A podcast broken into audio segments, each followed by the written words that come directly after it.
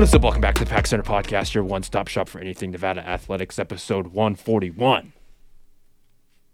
I am your host, Matt Henderson. I'm here with my co host, Isaiah Bros. Isaiah, we talked, we kind of, we, we led with it last week how the inconsistency, like if we were to throw an inconsistency dart at a dartboard, the dartboard that it would land on would be the series by series swings that this team has like undergone. And last week we kind of snapped that uh, or this last weekend we kind of snapped that sweeping Boise State. I mean, it was a terrible, really weekend for our predictions. I mean, I know I think you had the split, got the split, and I, baby. and I had Nevada getting swept. Um, I really don't think anyone Nevada expected the sweeping or sweeping Boise State. Um, but before we get into all that, how's it going, man? I'm doing great. Just another fun weekend in Wolfpack Sports Town, as I like to say. How are you doing? I'm doing all right, man. Um, it's almost Friday. We're recording this on Thursday, like we usually do. Um, let's get in. We had a new sport that played this last week, and played the volleyball team played in Mexico. They lost three to one in both the games that they played in. They play Colorado State this weekend. Um, or they they lost three sets to one. Let me clarify that. Uh, freshman Marika Montellini, or is that Mont-? Um, was Nevada's best really offensive presence this season. I mean, we know Kayla Afoa tore her ACL. What was it? Two weeks ago? Last week? Two weeks almost, ago? yeah, almost two and a half weeks ago to this point. Just a absolute shame considering she's a two-sport athlete and committed to volleyball this year. So, I mean, just in our thoughts and prayers here at the Pack Center podcast. Right. And so, um, hopefully, yeah, hopefully she has a speedy recovery. Hopefully she can get better soon. Um, I know ACL tears are like no joke, but um, Rika Mondolini had, was Nevada's best offensive player this weekend. She led the team in kills, uh, had 17 in the first game, 18 in the second game, um, averaged three 4.38 kills per set, um, which was second in the conference be- behind someone they actually faced, uh, Kaylee Wolf um, of New Mexico. Nevada had some good defensive performances. Uh, Kaylee Spevik, Sydney Pier- Sydney Peterson, and Casey McGill um, were very good defensively this weekend. Spevek led the team in digs, while Pearson tied the most blocks. Um, not the best start to the season for Nevada, but it's the beginning of the season. Oh, definitely. Yeah, just shrug it off. And I'm just really interested to see who steps up between Kayla Foe's presence because she was such an impactful force, especially last season with the women's volleyball team. I mean, she was everywhere. Offensively, defensively, led the team in digs. Almost every statistical category was Afoa. So, obviously, with her absence and her injury, it's going to leave a huge void. But I think we do have the makeup and the overall roster to at least compete. And, you know, I just got to give New Mexico credit. They're a pretty sound and solid team on offense and defense. Definitely. Played their game. So, like you said, just starting the season off on obviously a rough note, but plenty of season left. So, guess we'll see. And then we also had Nevada women's basketball play this weekend against Boise State. They split the season. They split the season series. Uh, Boise State was riding an eight-game win streak heading into the latter portion of those games. Nevada lost the first one 73-63 and then snapped their eight-game win streak with a six, with a dominant 64-44 victory. Of Nevada held Boise State to under 40% shooting in that second game. Um, Boise State hasn't scored below 50 points this year, and Nevada hasn't allowed fewer than 50 points this year up to that point. Um, so really, it was a dominant game. It was really like began in the second quarter.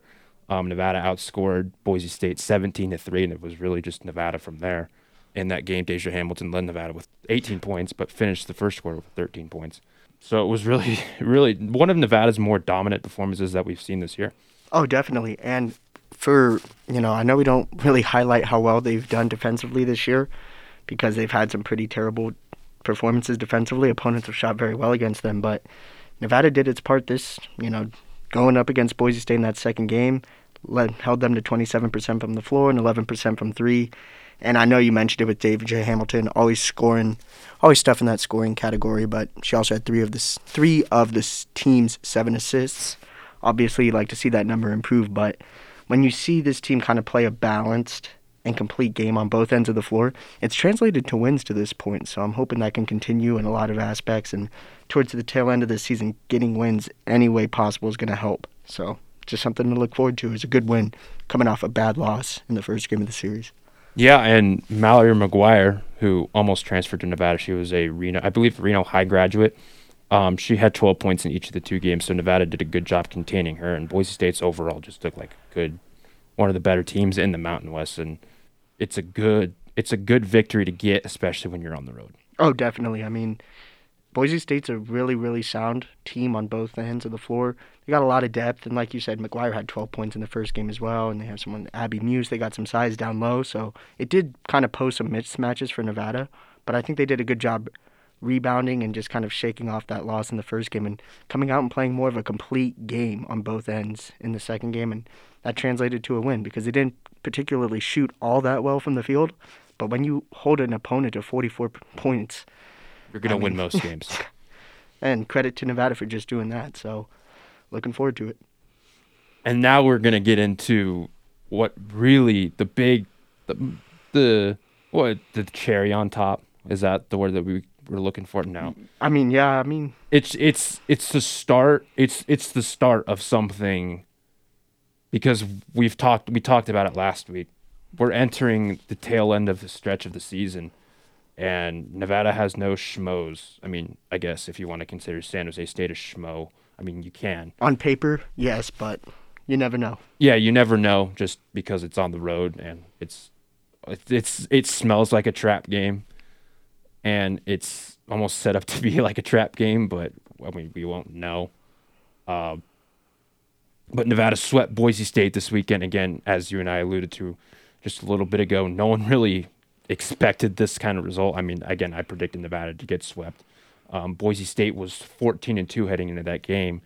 They won four. They were winners in 14 of their last 15 games. I mean, I know they lost to Colorado State, and now Boise State has dropped three of their last four games. They were first place heading into that series. They're now third place, I believe. Nevada is two and a half games back of the Mountain West, or the top team in the Mountain West at Utah State, who's 11 and 2 in the conference right now. And so we're entering this kind of tail end of the stretch. You and I talked about it at, I think, believe it was after the San Diego State series, how Nevada, if they play their game, they can compete with anyone in the Mountain West.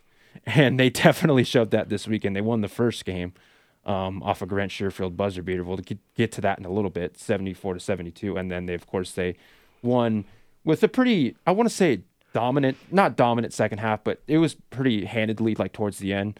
Um, it was close for a while. Nevada increased it to nine, and they really didn't look back. Des hit some really clutch buckets at the end, um, and Nevada won 73 to 62. I believe all but one of Nevada's home victories this season have come from have come by double digits, and so they haven't really played any close games at home. Um, aside from that 74-72 victory that we saw uh, Friday night. But the funniest, the, the the strangest part about that is, I I had a conversation with my dad a couple weeks ago, and he and I were kind of talking about it, and he made the point that I mean it, it's it's kind of a fair point that in these two game series that Nevada's played this season, there has been a couple of times where they've played better in the first game than they have the second. I guess if you want to look at like the Air Force series, for example, that would be valid. UNLV that that was valid then too. Um, so there there's there's kind of some truth to that. And so Nevada gets the 74-72 victory. Boise State's lost two of their last three games, and Nevada comes out and beats them by double digits. That just debunked that. Um, what are your thoughts on that? I mean, that was just a very complete. I wouldn't say dominant performance because it wasn't dominant. wasn't dominant by any means. Nevada just, had control for at least most of the second half. I mean that. I know we're going to talk about. I know Game One is going to get a lot of the recognition because of how it ended, and I know we'll get into the buzzer beater and the game winner and everything like that. But when it comes to that second game, I just thought Nevada had. I'm going to call that a statement win because I think in a lot of cases Nevada could have taken its foot off the gas and said, "Hey, you know, no matter what, we're going to split this series." And no matter what, we could, you know, we kind of proved who we are as a team. And to their credit, they didn't really do that at all. They kept their foot on the gas pedal, especially in that second half. And you saw so many guys step up. And I think that's what we've been kind of pointing to these past couple weeks is more and more guys stepping into that role. I think we're going to touch on a few more guys tonight. Tonight, I'm sorry, today. on today's podcast. Where it's this is we're nine thirty in the morning. It's definitely nighttime. it feels like nighttime to me. I'm sorry, but it's just like I, I know like just an impactful statement series sweep over a really really good team in Boise State. I mean, we mentioned how you know just how much depth they have, how solid of a squad they are, and to their credit, they didn't perform all that poorly. I just think Nevada played a very very good game on both ends of the floor, and that's something if we could continue towards this tail end of the season, we're going to be playing our best basketball. And like you said, you've been saying it for I would say almost a month to 2 months at this point. When Nevada's playing their best, they're one of the best teams that, you know, they're almost the team to beat in conference. They play up to their level of competition and they're showing that to this point. Yeah, Boise State. They there's I felt like there was still little left to be desired there. Like I feel like they could have played better, especially offensively in that second game. But some of that's to testament to Nevada's Nevada's really good defensive play that they played in those two games. Here's something I want to hit on. We've talked about all season. This is like we've again ad nauseum. Nevada, we've talked about all right, wanting the third score. Like who's going to be the third score? And now I feel like we're getting to the point where we're seeing multiple third scores. And that's what All I right, wanted to so talk KJ about. Hymes had a career high 17 points in the first game. Zane Meeks has provided a lift off the bench ever since that unit since he came back versus UNLV. Warren Washington had a double double um, this series, and it's it, we're we're continuing to see more and more. I want to say versatility in that discussion because it's like you and I kind of hinted at them a while back. I mean, I said Washington. You were mentioning Kane and Zane and all these like KJ, and we're starting to see more and more like traction with like just different scores because it's like we have Sherfield, obviously, we have Dez, and then just it's almost like a game by game basis where it's like, all right, one time it'll be KJ, the other time it'll be Zane. Um, like Grant and Zane accounted for 17 of the team's final 19 points in that first game. And so, I mean, there's obviously something there. And so it's just it's it's nice to see more contributions on a game by game basis and hopefully we can get I mean, I know this is greedy, but get even more Oh yeah, more production, more yeah, more just like more like just a more uh what's the word Con- consistency. I want to say more of like a balanced scoring attack. Um, but then again, I'll I I mean I'm not complaining if Grant Sherfield scores 29 points in a game, which he did in that second game, a career high. No, I, that's one of the things too. Is like in a way I know, and for so many reasons, you know, Grant Sherfield If you Took if over Grant's this cooking, series. give him the ball. Yeah, and listen, he won Mount West Player of the Week for his awesome performance, and in a lot of ways, it was the Grant show. But one of the biggest takeaways was KJ Hymes in that first game. He was really good. He was, and we've talked about kind of his unique skill set offensively. We've touched upon his defensive ability and how well he's played, and you know, kind of calming down the fouls this season. But you know, going back to his high school days in Arizona, he was this kind of like stretch four where he had the ability to shoot the ball. And finally, we're starting to see that come to form in Nevada, at Nevada, I'm sorry. And I think he's becoming a lot more confident from the floor, getting a lot more open looks, and he's not afraid to hoist them up and take them. And he's been making them. He has a smooth stroke. For someone his size, you don't see a lot of lanky releases or anything like that. It's pretty smooth and you know, if he can get that type of contribution, I thought that was very eye opening because we know what he's giving on both ends of the floor and his energy. If he's able to chip in double digits every, you know, every night or so, like you said, this kind of third scorer roundtable we have going on right now, you add KJ to that mix, this could make this team really dangerous come, you know, tournament play. Yeah, his left his his left-handed hook over his right shoulder is becoming money. Love it. Like he- he's he's getting so comfortable shooting that, and you can tell during the games he's like, there'll be times where they're defending it, and he's trying his hardest to get to it, and sometimes he'll convert, sometimes he's not.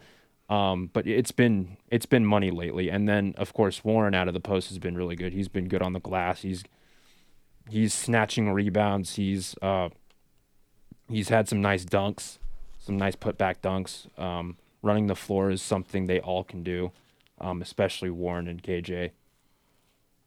Also, just having Zane as a floor spacer has been a like a breath of fresh air for this team. I know we saw in the Wyoming series that wasn't really the case, uh, but it's just nice having that on the floor because it just adds it. It gives Grant and Dez more room to just Do what they do. do what they do, attack the rim, um, isolation, step backs, whatever you want, or just in the pick and pop game and getting Grant some open uh, alleys to the backs and basket and giving him more reads. Uh, it's just another offensive threat um, on the floor that just gives them more room to do whatever, just to do what they got to do. And let's talk about Grant for a little bit because he was sensational this weekend. Um, 20 points, 14 assists in the first game. He had a career high 29 points in the second game. Um, he, he he went toe to toe with Alston, who was also a Mountain West Player of the Year candidate heading into that series. I think Alston still is. I mean, he was very good in uh, the series. But Grant emerges like I'm here. Like oh yeah. like this is this is you're you're coming into my house and this is what I'm gonna do. He dominated. He did. I mean, it was sensational. If we had to put a word on it, can we say sensational? Yeah. It's what he did in a Mountain West Player of the Year matchup with Derrick Alston. And before Against we, one of the best defensive teams in the conference. I was gonna just touch upon that. Not only Derrick Alston, but one of the most lengthy, lanky, feisty teams on the perimeter we've seen in conference this year. Along with Derrick Alston, who can score. This kid can score the basketball. Grant, I really do believe Grant just absolutely took over this series. I think com- coming into that, he kind of knew what was at stake for not only Nevada, but him personally, if he wanted to get more recognition.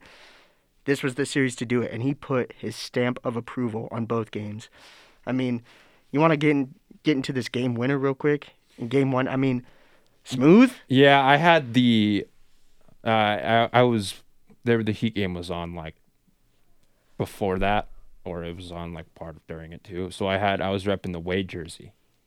And it was almost like watching Wade shoot that shoot just shoot a fadeaway jumper. It would have been better if Grant like did the pump fake and like got do it in the air, but um, he looked like Dwayne shooting that shot. Or I mean not from that exact location obviously, but um or like I wrote about it. I said Michael Jordan esque. No, I'm not comparing him to Michael Jordan, although I mean some might say I mean, come on, Grant's better than Michael Jordan. but, it's it's debatable. some might some might say it. Shout out Michael Um, Jordan. Also, uh, you know, same thing with like Kobe, rest in peace. Um, but he just that him getting to a spot almost with ease and then just fade away 10 foot jumper uh, with 2.9 seconds left. And it was just like that. It was super smooth.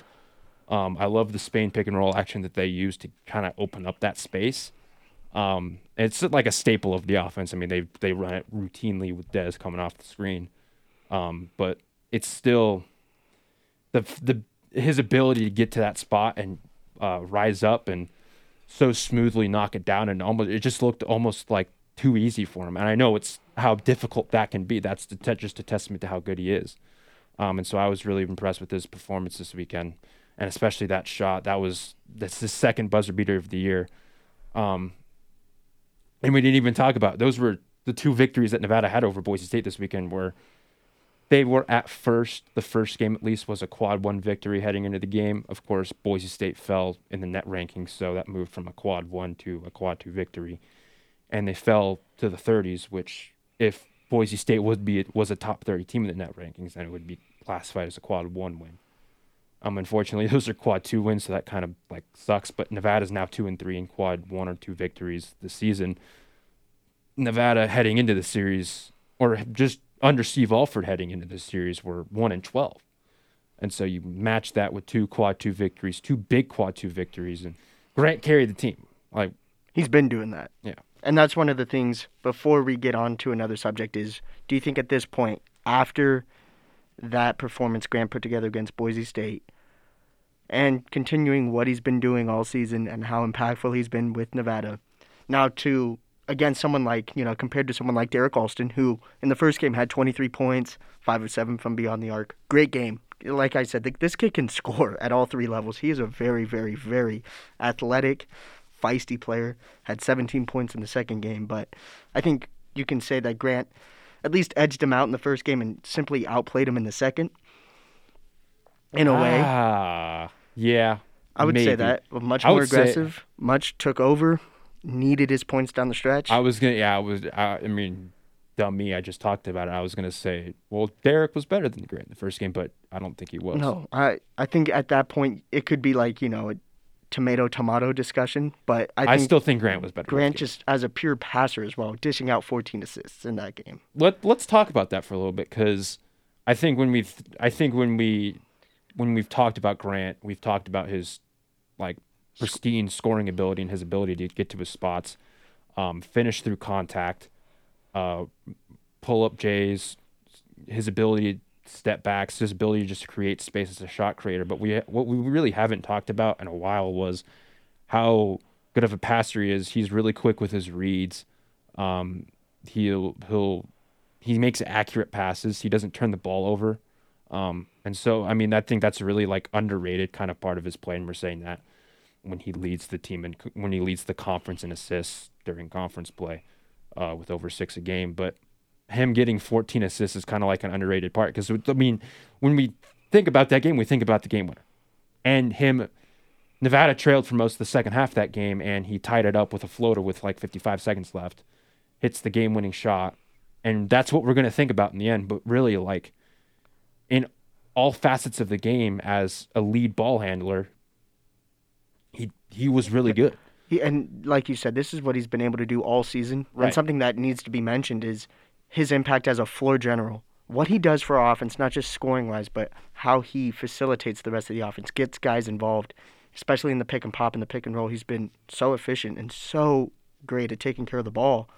I think with that ability, putting it on at this point, one of the biggest series, if not the biggest series of the season, going up against another potential Mountain West Player of the Year.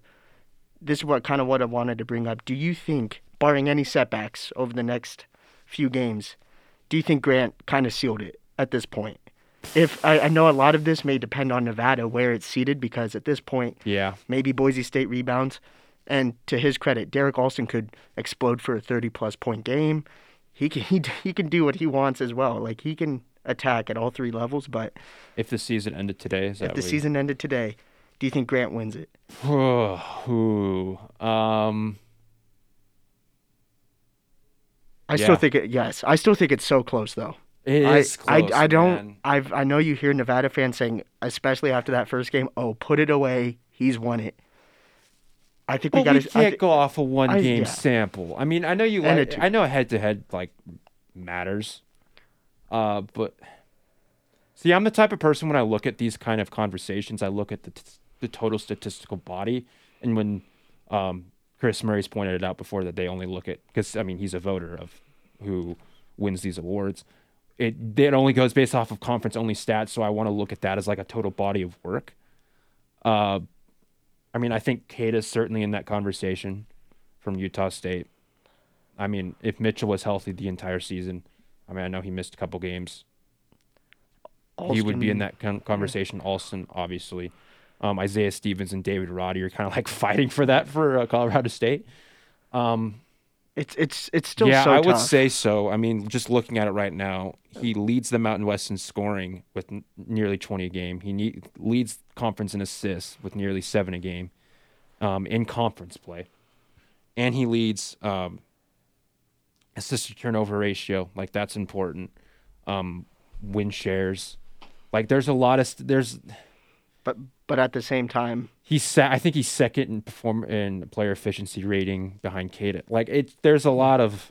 I think you can make an argument. I think he's. I think you can make an argument for him to win. I, think really do. I think he's put together a really strong case. I think if Nevada does clinch a top five seed, you can easily make that argument. But at the same time, that I wanted to point out that you brought up, you know, I think it does matter, especially when you're the best player on the best team in the conference. Yeah, that that, that Like also holds weight for me. Like Queta, if Boise State finishes the season on a high note, having Derrick Alston hmm showing what he was able to do through this Nevada series too, I don't want to take that away from them either. hmm because as as impactful you know like I, I think we talked about this we did talk about this in the podcast that Never was. never was and austin paschke brought up a great point mountain west player of the year or mountain west most valuable player because it's hard to get the two confused sometimes because like this isn't an mvp award in that you know that has multiple meanings saying like, oh, if you took so and so off this team, how great is that team? With Grant's Mhm. impact on the floor at Nevada, obviously that's worthy of some most valuable player type Right. esque stuff. But this is Mountain West Player of the Year. You have to take in, like you said, the whole body of work over, especially in that conference play, and how well that team performed, and where they seeded in the regular season. Right, but that also goes back to what I said in the podcast that never was. Is I'm kind of contradicting myself here. Is that it would usually go to the best player on the best team. Like we, like I said it last year. I thought Jalen should have won Mountain West Player of the Year just because of how good he was in conference. I mean, the dude put up 25 a game. Um, I know that's not the only statistic that matters, but Malachi Flynn was by far the best player on the best team. And that's worthy of recognition. That's worthy of Like, awards. They That were is. 30 and two. And we- um, and and had just one loss in conference. Like they were one of the best teams in Mountain West history.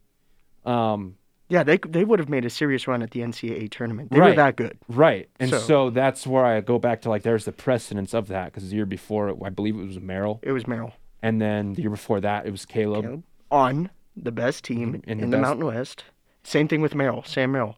Yeah, and then uh, I think it was the year before that that it was um, that was Gian Clavell. I mean, I know that's a little bit of like Mountain West historian Matt Hannafin right there. Harry there, but I mean, G- like Clavell was incredible. I would have never pulled that one out. I gotta just give you props. Shout out Matt and his Mountain West knowledge right But they also gave Nevada trouble. Like, and also like Colorado State at that time was not was they're no slump. They were they're still not a slump at all. Um, but that that wasn't like they were they weren't like a bad team. They were one also one of the best teams in the Mountain West at the time. And Clavell was averaging like over twenty a game, I believe. I can't remember. I don't have it in front of me, but he was also very good, and he was one of the top scorers in the conference at that time. And that was kind of like it. It was kind of a time where like Marcus Marshall and kind of Cameron Oliver were probably canceling out votes for themselves. Um, but like that just goes to my entire point where I believe there's precedence to like being the best player on the best team. But if I want to look at the statistical body of work and vote on that, I think Grant has a legitimate case. And I think one the one thing that separates Grant from Jalen is a couple things. Like, because like you said, you could have easily made the case that Jalen won it, but I think this year Jalen had a much better supporting cast. I was going to say number one, Jalen had a great, great supporting cast. Number two, Grant Sherfield leads in leads the Mountain West in multiple statistical categories, whereas Jalen ranked all, all over the place in the top five as well as leading in scoring in conference, but he did not lead in assist, assist to turnover ratio. But then again, that wasn't his role. That's no discredit to Jalen. Right. I think number three, the thing that worked against Jalen is that at this point in the year, there isn't someone like an SDSU, and there isn't someone like a Malachi Flynn who is definitively Right. the best player on the best team in the best conference. So I think Jalen already had a few things working against him to this point. Mm-hmm. Right now, it's wide open. You can vote for Queta, you can vote for Alston, you can vote for Sherfield. You can do like you I said really, with I, I Colorado definitely State. with. So I think there's certain things that are, you know, working in Grant's favor that, barring any setback, knock on whatever this is made out of. I think it's wood. Is this wood? I want to say this is wood. It doesn't look like wood, but it's but I'm it, just- it is wood. yeah. Knock on whatever it is. I, I really do think if I think it all comes down to is how Nevada finishes this year as well. Yeah, but uh, we were doing this hypothetical conversation. But yeah, no, that that's a good point. Um, Jalen did have a much better supporting cast. He had the six man of the year in Nisre Zouzoua. He had the reigning six man of the year, bef- the year before that in Jazz Johnson. He had Lindsey Drew, who's one of the best point guards in Nevada history. Grant doesn't have necessarily that supporting cast. I mean, it's not like I mean Cambridge. no, just, Dez Cam- is no slouch. KJ's no slouch. Cage, yeah, Zane- Cambridge is really good. Warren Washington has emerged into something this season. He's been really good. Um, It's no discredit. no, no, not at all. It's just a completely different team. right. And Much Nevada's more loaded in the front court this year than they were last year. And, much younger, much more inexperienced, and I Right. think you saw this team go through those lapses. Mhm. So, another thing that I would just lean a little bit in favor of Grant. Mhm. Yeah, no, that's that's a good point. Would you give it to Grant? At this point, it's still so tough. I, I mean, I hate to say if the season ended right now, what would our seed be if we ended? We were, right- we'd be fifth. man, I just all bias aside, I would say no. And I it's nothing against Grant. I just think, like you said, there's a precedence being made, and I think the impact of a guy like Queta on Utah State right now, who's the best team in conference, there's a lot. He's he's a guy that I think we've talked about at nauseum who does so much that doesn't fill up the stat sheet, and him being the best player on the best team in the best conference. I just think right now, for me, it'd be but still be between Queta, Sherfield, and Alston and there's just too much go around. You know, you can make a serious, compelling argument for one of them, and I think at this point, sometimes it may have to come down to well, how well did your team finish, and how much of an impact did you have on that team? And all bias aside, I as much as I want to say Grant Sherfield right now, I just I just think it'd be it's kind of tough. It's it's a bit tough, like you said, but. Nevada still has a chance to finish this season strong, which we'll obviously get into. I know we've talked about this topic for a long time. I also think there's a legitimate argument to be made for Roddy or Stevens, but uh, then again, they might cancel each other and both uh, out. I was going to um, say both of those because Roddy's averaging 15 a game with nine rebounds, and then Stevens is averaging 15 a game with six assists. So I mean, they're both putting up they're both putting up a lot of points and very good statistical profiles, but I still think that yeah, I, I agree. I think I think those would be like the five yes. that I was used. Yeah, I, I just think and maybe and I'd probably throw Mitchell in that. Yeah, if would. like you said, Matt, if Matt Mitchell stayed healthy all year, we know the type of player. We've seen Matt Mitchell in person. That kid is a bona fide stud. He's awesome. We know what he brings to SDSU as a leader and his impact on both ends of the floor. But at this point, I think it's down to those five. Now, I will say, if Nevada somehow secures a top three seed and they finish the year on a high note, I think Grant Sherfield, then you can make a serious, serious, compelling case. Okay, Grant Sherfield's the man. Right. He, he, because, and he, you know what? He has a chance to do it. He certainly does. So I just think at this point it's still too hard to choose because so many guys have their own compelling cases, but we'll see. I mean, there's still basketball left to play, and I know we'll have this discussion later on looking at the standings right now, let me just give you an outlier of the top six. Utah State leads the conference. They're 11 and 2 in conference play. Colorado State's a half game back at 11 and 3. Boise State's a full game back of Utah State at 10 and 3. San Diego State is 9 and 3. They're a half game back of Boise State. They're one and a half games back in the conference. And then Nevada's two and a half back, two and a half games back of Utah State at 9 and 5. And then Nevada is a full two games ahead of UNLV at 5 and 5. And so Nevada's almost closer to Utah State than they are to UNLV. So really, it's Nevada's. Nevada can, I guess you can make the case that Nevada controls their own destiny from this point on. Um, just looking at the schedules, there's multiple teams fighting each other, or they're they're going to be competing against each other. So these standings, or at least the top half these top half of these standings, could shift um, throughout the end of the season. Let's Nevada. Let's let's look at it for a little bit. Let's break this down. Nevada at San Jose State. They're not a top five team. They're one of the worst teams in the conference. And then they're home against Colorado State for their senior night. I mean, I know there's an extra year of eligibility, but the final home series of the season. And then they finish the they finish the season at Utah State. For Utah State, they're at Boise State. Um, I think their game, their series against this, it was this week against Wyoming was canceled due to COVID, so that's next week. Um, they're at Boise State, and then they finish the season with Nevada.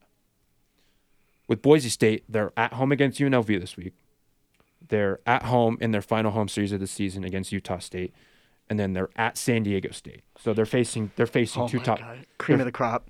They're facing two top five teams. That hurts. And San Diego State's rolling, by the way. They've won six straight. They absolutely smothered San Jose State, which we're going to get into in a little bit. After wasn't those, even close. After those, after that kind of weird start to the season, SDSU's yeah, finally proving what it's capable. Yeah, of. they're they're cruising right now. Um, speaking of San Diego State, they're at Fresno State and then they're home against Boise State to end the season. They, so that's one that's one top five team. And then Colorado State kind of probably has the softest softest probably bit of this, but they're um, at Colorado State, and then or no, Colorado at, State, at Nevada. They're at Nevada, and then they're home against Air Force to end the season. Um, Air Force, I mean, if history bodes, I mean, they gave Nevada trouble maybe they can give Colorado State trouble and help Nevada out a little bit. But like you said, I mean, a lot of these teams ab- above us, they're know, you like- jostling each other for these final like standings. And, and Nevada can take advantage. Nevada's facing two top five teams. Utah State's facing two top five teams. SDSU, Boise, Boise, State. State's fa- facing two top five teams, and then Colorado State and U- and San Diego State are facing just one top five team each. And this is so- going to be a battle. So it's I mean these we're, there's kind of a what there's there's a log jam for these top five teams in the conference. Again, there's only two and a half game difference between Utah State and Nevada. A lot can happen in these final couple weeks of the season. I think Nevada's best bet would be to get into that third spot because I mean I, I think they want to avoid that four five game in the conference. I mean they still get the bye, but they want to avoid that four five game as much as they probably can and I don't think UNLV is going to be catching them at all, or inserting themselves into that top five seed, regardless of where Nevada finishes. And so I believe it's Nevada could, if they finish the season strong, um, as long with some luck throughout the conference, I believe they can insert themselves into that top three seed. I mean, remember they're only um, a game back of that, or game and a half back of that third seed yeah, it's um, this which is held by Boise State right now, which who they would have, I believe, the tiebreaker over. and that's shows just how impactful that sweep over Boise State was. And it hurts. You you could see how it's, it can potentially come back to really bite Boise State in the end too, in terms of conference rankings. And as it stands right now, you could see um, like by the time we're here next week, could be vastly different. I mean, this is going to be an absolute battle, and I'm very excited to see potentially where Nevada slots in for next week and how it continues. Can it go from a five to a three? I think, in, like you said, best case scenario is from going to that five to three seed, but Or even maybe higher than a three Even- seed, but they want to at least get you into want that to get in. You want to get into one of those top three seeds, and that will just bode well for us. Not just you know as we talked about with Grant for Player of the Year. I think we'll get into another subject with someone on the bench, but just placement as a whole and how well you can play coming into tournament play and how well you seed. So this- I'm just excited. I mean, you're looking at so many top five conferences, top five teams in the conference going up against one another. This is gonna be an absolute battle. I mean, it's gonna be a lot of litmus test, prove it type of matchups, and I'm excited to see it. Yeah. Here's something that I mean, bringing it back, leveling out the positivity here. How hard, how much do you think by the end of this year Nevada's going to be kicking themselves over either the sweep to Boise or the sweep to Wyoming, and or getting swept by Wyoming or like the loss to Air Force? Yep. I mean, I mean, that's. I mean, if they okay, let's let's just think about this. If they split one of those against Wyoming and they beat Air Force, who they lost to by two points, Nevada would be eleven and three in the conference and a half game back of Utah State for the Mountain West lead. they'd be the two seed right now. Or Nevada wins one of the two games against San Diego State, they lost to by a combined seven points. If that Trey Pulliam buzzer beater doesn't fall, um, and Nevada goes into overtime and Potentially w- potentially wins potentially wins that game. Nevada would be tied for San Diego State for the four seed right now, um, and if they beat Air Force, whatever, like just those little just and and I'm and I specifically mention Air Force in Wyoming, and not San Diego State because the losses against Wyoming and Air Force were like legitimately bad losses. Yeah. I mean The one against San Diego State, I mean, those those suck, um, and you would like to win, squeak out those wins, but I don't know if a lot of people expected Nevada to be in those positions in the first place. But it's still like a testament to, like you and I have been saying, they've been playing up to their competition this year, and they've certainly proven that over these last several weeks. But like those, like those, like you look at, in hi- I mean, you can't look at it. In hi- Hindsight. you can't look at it in hindsight, Yeah. but like if you were to look at it in hindsight, be like, man, like that kind of kind of hurts right now. yeah, kind of hurts right now. Like if Nevada does eventually get that five seed, and they're like a half game or a game back of San Diego State or something like that, like that's gonna be like, oh man, like that kind of sucks. I think, yeah, you bring up a good point, but you know, hindsight is always twenty twenty, and obviously, you'd love to maybe, at the very least, split Wyoming. not have that bad loss to Air Force, possibly split against SDSU, who we played so well against. Just a few things didn't fall in our favor. But at the same time, I think you have to just focus on now. And you can make a legitimate argument that you're seeing shades of Nevada playing some of its best basketball right now, especially on the Absolutely. offensive end. Just carry that, you know, leave it all behind. I think that's what they're doing right now. I don't think As anyone they should. Yeah, I We're- don't think anyone on we're- saying We're uh, we're we're we're sports we're sports writers who talk about sports topics for storylines, and they're dumb yeah. sports topics, and that's what we're doing right now. Yeah. We're bringing up a dumb sports topic. no need to talk about this. It's just Not it's just all. something interesting. You just look at and I just think right now, finish it strong. Let's see what this team's capable of. You saw how good this team could be against a sweep of Boise State. They just have a few more series left. I think they have a lot left in the tank, and I think they know what's at stake. And like you said, this team plays up to their competition. Right now, there isn't anyone bigger than Utah State at the moment coming up for us to end the year. You still got a very tough Colorado State team at home. And I know we'll get into it probably very soon, but this SGSU, SJ, gosh, I keep saying SG and SD, the San Jose State series can potentially be a trap game, one of those. It could be one of these like Air Force esque games where if we don't play our game, you could, on the road, could come back to seriously haunt us. We can't afford to have that. you can't. And I say that not because I think UNLV is going to catch us, but I again I, don't- I think Nevada's best option would be to get there, to get the three seed or at least the three seed, and not have to settle for the four or five game. You got to sweep. You have to sweep. You You, have have, to. to. sweep. I mean, they're missing Richard Washington right now, who leads the conference in scoring at twenty over twenty points a game. He, I don't know if he's going to play this week, but he's missed the last, I believe, five games due to a head injury um, that he suffered in late January. And they did squeak out a three-game win streak, and over that span, San Jose State did. But then they faced San Diego State in Viejas and got just whacked. Blown to torched.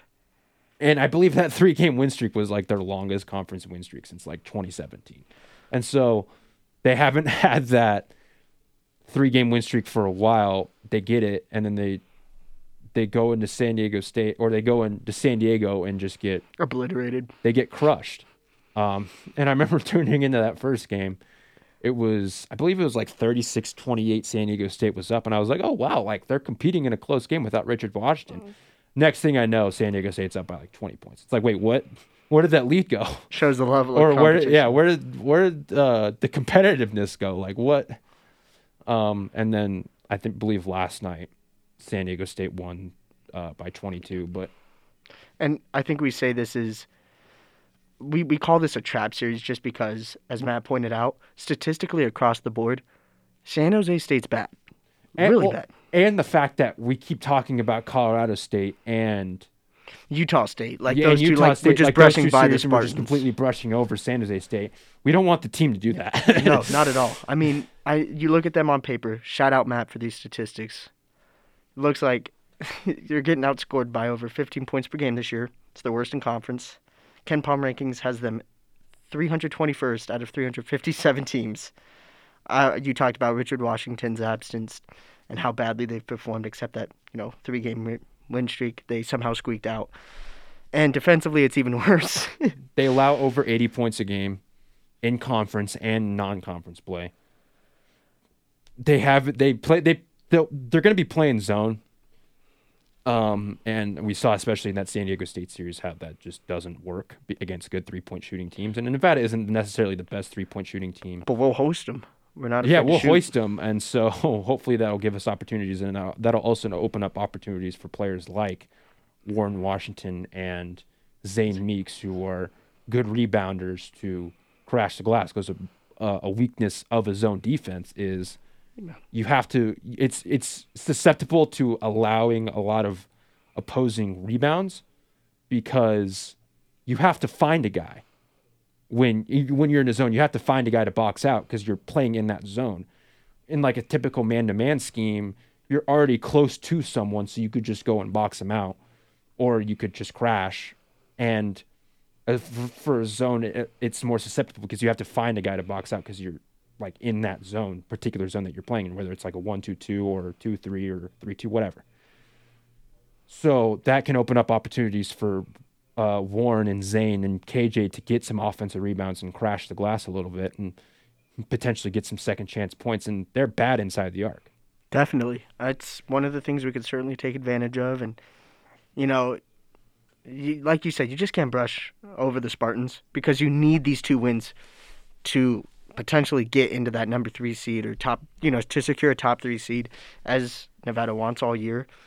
So, you know, to do that, you're going to have to get both of these games because the next couple series are much tougher on paper and they match up a lot better against us. So, I just think at this point, I think Nevada knows what it's at stake. I think this is just going to be a good test to see can we dominate a lower tier team at this point in conference. So, you know, I'm ex- I think it's going to be exciting. I think you may see some high scoring performances, and I just hope I just hope that the Wolfpack just take advantage of this because it's going to get much harder at the tail end of the year. Those last two series.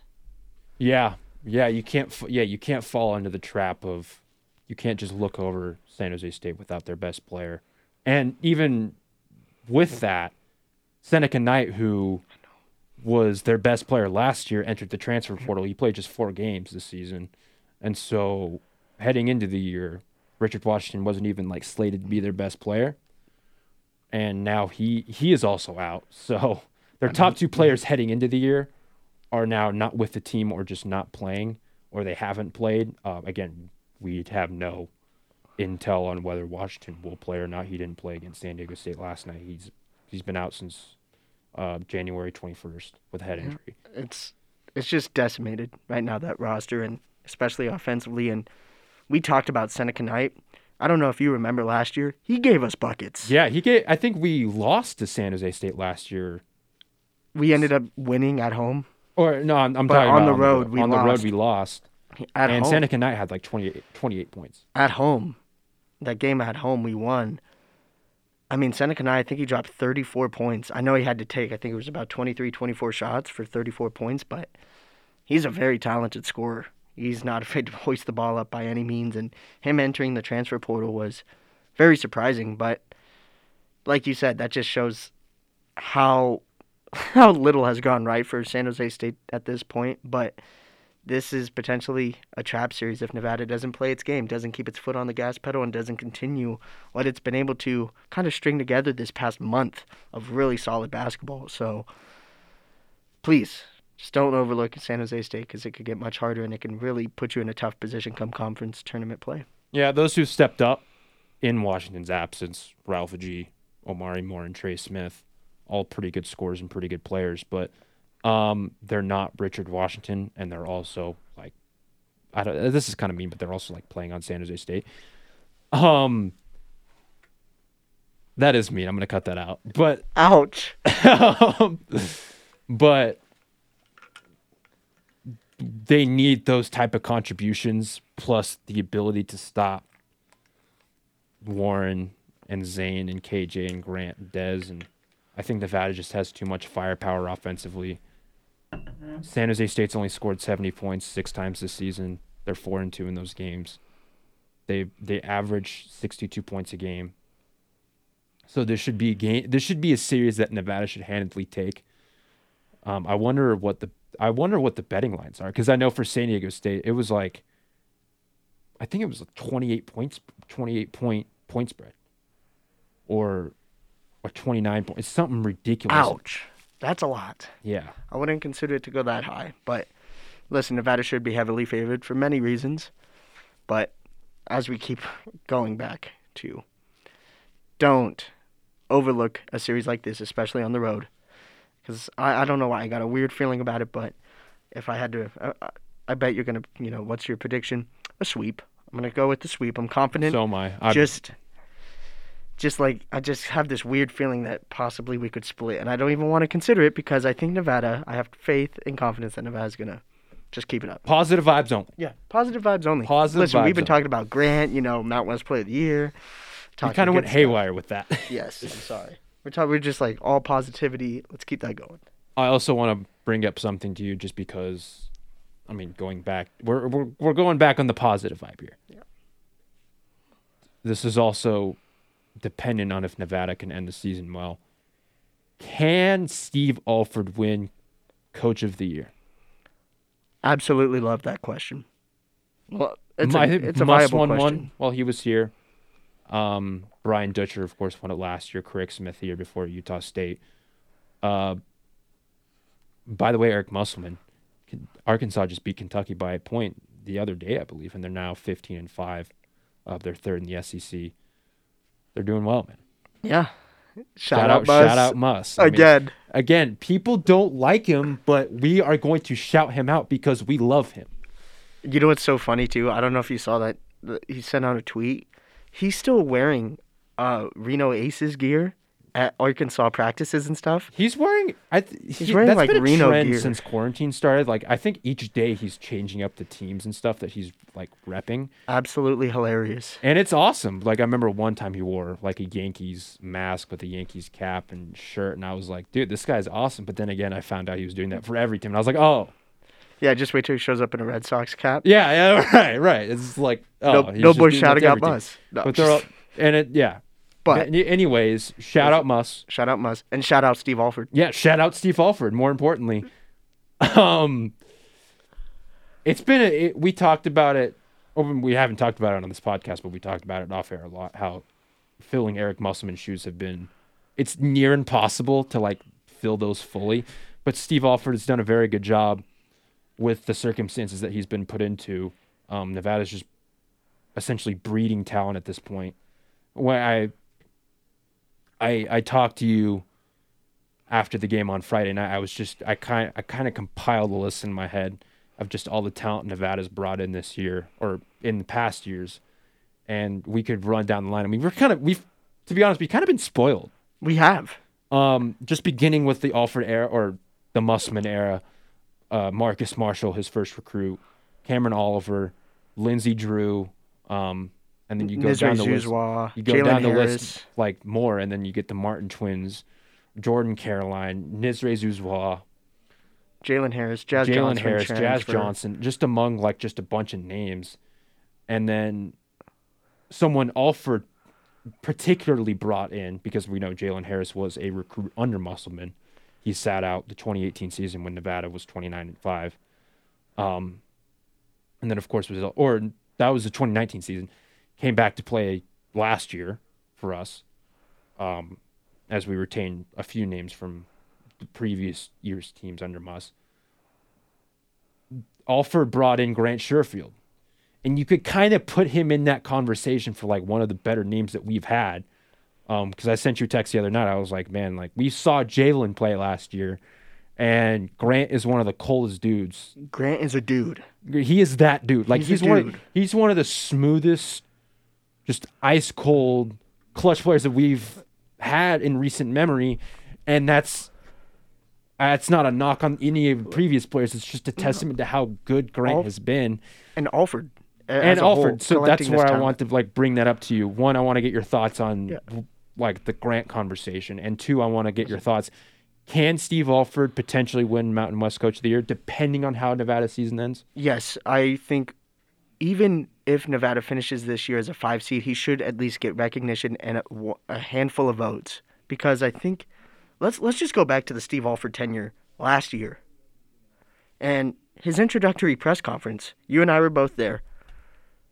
Three players, three or four players, were in that introductory press conference because the roster, at that point, was in such flux. I thought there were more players. There. Was there more Not more? all of them that stayed. Jazz was there. Not all of them that stayed, because I Lindsey. know. Remember, one of them that was there that didn't that didn't uh, stay was Jordan Brown. I know Jazz Lindsay, Jordan Brown was there. and I think one one other guy. I It felt may, like- it may I have been like there was more there. I felt like there was more there, but still. just a handful. Now that just shows when. I mean, like Steve Alford took over. A, I mean, the roster was almost at one point depleted. More guys on the transfer portal. So many guys not knowing what their future were holding. I mean, it's almost like Alford had to start from ground zero in so many ways just to collect what Nevada had in store for the future when Muss left. Listen, I know we talk about it a lot. Shout out Muss once again because we saw how talented of guys he brought in to this program, and you saw the type of players he likes and his molds of players. And listen, we, we sustained great success. But I think at one point, I think you're going to start talking about it so much next season. What Alford's doing right now with his recruiting class, it's so underappreciated and deserves more recognition. I think we should talk about that now because Let's I completely agree. I absolutely love it. Because I believe that I don't this see this is like kind of an unfair conversation because we're comparing talent. Well, I think the talent that Muss brought in was better than the talent that Alford has brought in. yes, to this point. But then again, look at the circumstances. Alford has done a great job of developing such talent. Like he's done a great job at developing Zane, KJ, Trey Coleman. Look at it. Look Trey at the Coleman, listen, uh, Grant, Daniel Dez, like, Foster. he's- Look at these guys getting burned. Look at the true freshmen right now getting serious PT. Let me tell you something. Dur under the Muss era, we maybe saw six, seven guys max. I mean, you never Yeah. saw any freshman step foot on the floor. except just, if it was like Cameron Oliver in his first year. that's a good point. You had to be exceedingly Or special. Oh, Jordan Lindsey. Brown. Lindsey. Oh, Jordan Brown. Yeah, Jordan or Jo- Brown. Jordan and even Brown then, Jordan Brown. run. Jordan Brown got absolutely He had the shortest leash. Listen, he got he got and you you could tell he was frustrated by his PT. You could tell he was frustrated by his role. That's not what he was envisioning coming to Nevada Right. whatsoever, which is one of the reasons why he transferred to Arizona and one of the things that landed on Alford's plate. Oh, sweet. So one of my only five-star recruits, one of the best recruits in school history. Oh, Is now gone. Is yeah. now gone. Appreciate it. What Alford not only to recoup the talent that Muss brought in when he left, but to add new layers with guys like you said, Zane, Kane, Trey Coleman's going to be special. I think Daniel Foster's going to be special. You're going to see more Alem Huseinovic. Will Baker next year. Will Baker and Addison Patterson. Addison Patterson. Grant Sherfield right now for the present. Desmond Cambridge right now for the present. Look at what Alford's doing. It's doing in such a quick amount of time that no matter what, I think even this season, Nevada was not um once again, it's another just like last year. Nevada was not looking to contend on paper whatsoever in the preseason polls and everything like that. And consistently, time and time again, they're playing up to the competition and they're at least finishing in top five seeds and playing in tournament games. For that reason, this season is unlike any other because you lose guys like Jalen Harris, Jazz Johnson, Nisre Zouzoua, Lindsey Drew. I mean, what, 85% of the team's scoring's gone. yeah, right. Like, So, and at this point in the season, how can you not give him at least a vote or two just to show him some of the recognition of what he deserves for Coach of the Year? And if they finish in a top three seed, I think he deserves way more. He has a serious potential chance of winning it. and the funniest part about all this, and you kind of hit on it a little bit, no one is that no one expected Nevada to get to this point. Like Twice- two we years didn't expect Grant Sherfield to be a Mountain West Player of the Year candidate. We more so thought that was going to be Desmond Cambridge, but yet Desmond Cambridge has still been very good this season. He's averaging 15 points a game. He's grabbing like four rebounds a game, dishing out a few assists. He's been one of our. He's been our second best player behind Grant, who's in contention for Mountain West Player of the Year. Like we didn't expect Nevada to be a top five seed at this point. We didn't expect Nevada to be we didn't expect Nevada to beat Boise State. We didn't expect Nevada to compete against San Diego State, and they've proven us wrong. We that's that's the fault of us and that- for yeah. not taking them Listen. necessarily seriously. The I mean, we have taken them seriously, but we haven't taken them seriously enough. The entire and that's a testament on us. We're big. We're big old dummies. I'm a big old dummy. I'm, I'm dumb. I'm, stupid. dumb. I'm dumb. Don't but, listen like- to anything I say. yeah, don't, uh, yeah. Don't listen to anything I say. Um, but I think you can make the case before even like I think you can make that case last season too because no Right, no Caroline, right. no Martin twins, all those scoring productions gone. no. Trey Porter, no, Trey Sean Porter, Thurman. no Trey like, Sean Thurman, no Jordan Brown, and yet you still finished. Was that second? What did we finish uh, last year in conference and regular season? I believe second it was or tied for third? second. Tied for second. Yeah. Obviously, the Mountain West tournament didn't go the way we wanted, but just finishing at that landscape of a mesh of guys who you didn't really know, what, like, it was just so impressive. And this year's no different. Coach Alford, amazing job. Last year we kind of expected some talent though, because I mean we brought back Lindsey and Jazz and Nisre, Mm-hmm. but then again we didn't know. We didn't. I don't think we any of us any of us expected Nevada to get to 19 wins and one win away from their fifth consecutive 20 win season. I don't think Nevada expected to get to that point. But I mean, if we did beat Wyoming in the conference tournament, we would have gotten that point. But that's still we still. I think outperformed- I think we Uh, still performed, outperformed expectations last year. and we've talked about it ad nauseum that we didn't really know what to expect heading into this year just because of the huge roster turnover from last year. And Alford, this is Alford's second consecutive year. I remember writing about it over the offseason where he's had significant roster turnovers and a significant amount of Nevada scoring, even more so heading into this year, left and Vanished. departed. Um, whether it was Jalen Harris departing to the NBA or it was Jazz Johnson and Playing Ms. Linsky Ms. graduating. Like, it's not like guys are transferring out. No, Guys are Guys have graduated, graduated on, or or getting bigger opportunities. I mean, I would, I mean, Jay- props to Jalen for uh, getting drafted. props to Alford for developing right, Jalen right. Harris into the star that he became for Nevada and ultimately get drafted in the second round of an NBA draft. Right. That's so impressive. That's so I just think like I know we, we're starting to talk about it so much, but I think one of the things too, and this shouldn't be like this is biased since we're students at the University of Nevada Reno. This shouldn't be in contention for coach of the year at all. Like this shouldn't be in contention, but we know the impact Muss had on the Reno community. Even my freshman year, we know just you saw fans lining up hours. like we had media credentials to get into the game at any point in time. There were guys waiting in the blistering cold. I remember Yeah, some, there were yeah there were several times because we, Ju- he would go out just to like, get that fist bump from us, or just to like get that high five. He would give him like free pizza. free stuff. When Muss left, like not only was there a huge void, huge you It know raucous, sucked huge the air out of the it town. sucked the air out of the town and, and the community. Well, and the fact that, I mean, And there's some truth to this that Alford left UCLA with a bad reputation yep, among college basketball fans because of the the the massive expectations that you have when you coach at L or UCLA, UCLA. because of the history just dating back to John, John Wooden's Wooden. dominance in the 70s and 80s. and having the NBA caliber talent, you know, like Alonzo Ball, Right. um, the the um, TJ Leaf thank you TJ Leaf, who was also And- a first rounder. and just that load on you and when you start when it starts to slip a little bit even in the beginning of the season which in case what uh, was happened to Alford um or I think they were like 15 games in and like he gets fired and then he kind of there's like a bad taste in the mouth of college basketball like even still today people don't think Steve Alford's a good coach partly because they haven't seen what he's done at Nevada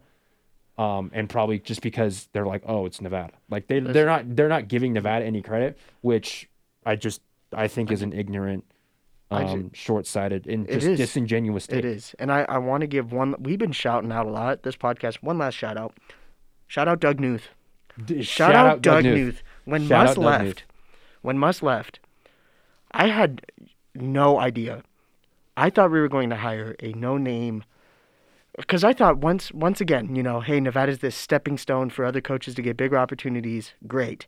Now we're going to go back to this little, you know, not that highly touted Division One school with another coach that doesn't have that much experience and you know exposure to the media and national landscape in college basketball. Uh, no, Doug Knuth.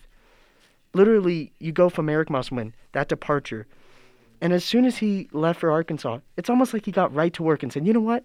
Let's take a chance on Steve Alford." Another, you know, at that point, I knew about Steve Alford didn't know a ton about his background, especially his playing career at Indiana, but I knew he was at least decorated and a highly touted coach. So from going from that, from Musselman's departure, which, like we said, truly impacted the community and everything like that, to go into Steve Alford and to give him the keys to this program and to see what he's doing right now, tremendous work in both for both of them. And you may not see it, you know, you may not see Steve Alford, especially now during a pandemic. Sorry, you know, like doing doing some of the stuff that Muss did. You know, that was just what made Muss Muss. That was weird to say, but that's what made him so cool. But look at look at the production on the floor. Look at the standards he's starting to set. He's getting his fingers all up in his recruiting classes. This team is going to be special. This program has huge heights for next year and beyond because that's all credit to Alford and what he's truly doing to this program. So, yeah, shout out Steve Alford, potential Mountain West Coach of the Year. I think he certainly deserves recognition and some votes. And we didn't even talk about this. I can't believe it took us this long to bring up uh, this particular tweet. Um, but Jon Rothstein had a tweet over the weekend that pretty much said that Nevada could be a potential top 25 team heading into next year. And it's like, okay, yeah, as the season's gone on, we're like, okay, next year, next year, next year. Like, this is when really when it's going to be put together. Um, but he's like, yeah, Nevada could be just be like a top 25 team next year. It's like, wait, what? Seriously though. And but like when you think about it, it can be true if this production, if this team kind of runs it back. Like we of course, we, we would need. I don't want to. I don't want to say this because I mean it. Someone's gonna soundbite it, but like Grant could leave. I'm not. I don't know Grant. I haven't talked to Grant. I don't have any contact with Grant. So don't say that. But or so take take that for what you will. But I'm saying there's potential, considering how good he's been, um, that he could be like, all right, this is a this is a.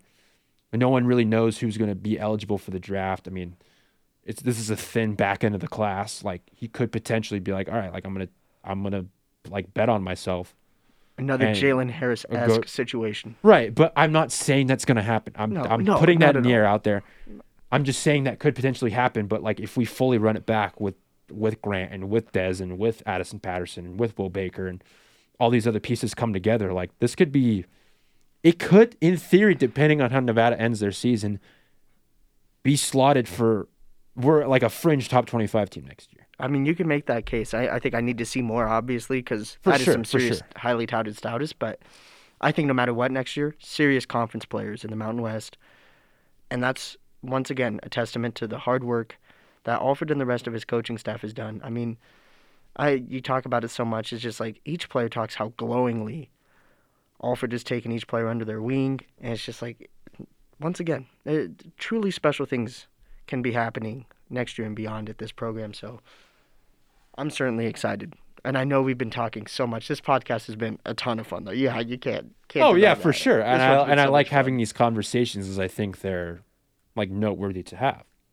Um but these are conversations that we have to have just talking about this team and I would- watching and writing and doing all that Yeah, stuff come, when, once the once you know basketball slows down and spring sports starts slowing down too, I would love to have just a podcast of these types of questions. You know, these hypotheticals and really looking at the history of Nevada in that aspect. Right, and this is why this is I, I this is what I wanted to like do today and get into because I mean we're again approaching the tail end of the season, and it's good to have these conversations now, especially after we swept Boise State, or we swept. Yeah, thank you. I'm glad swept, you fixed that.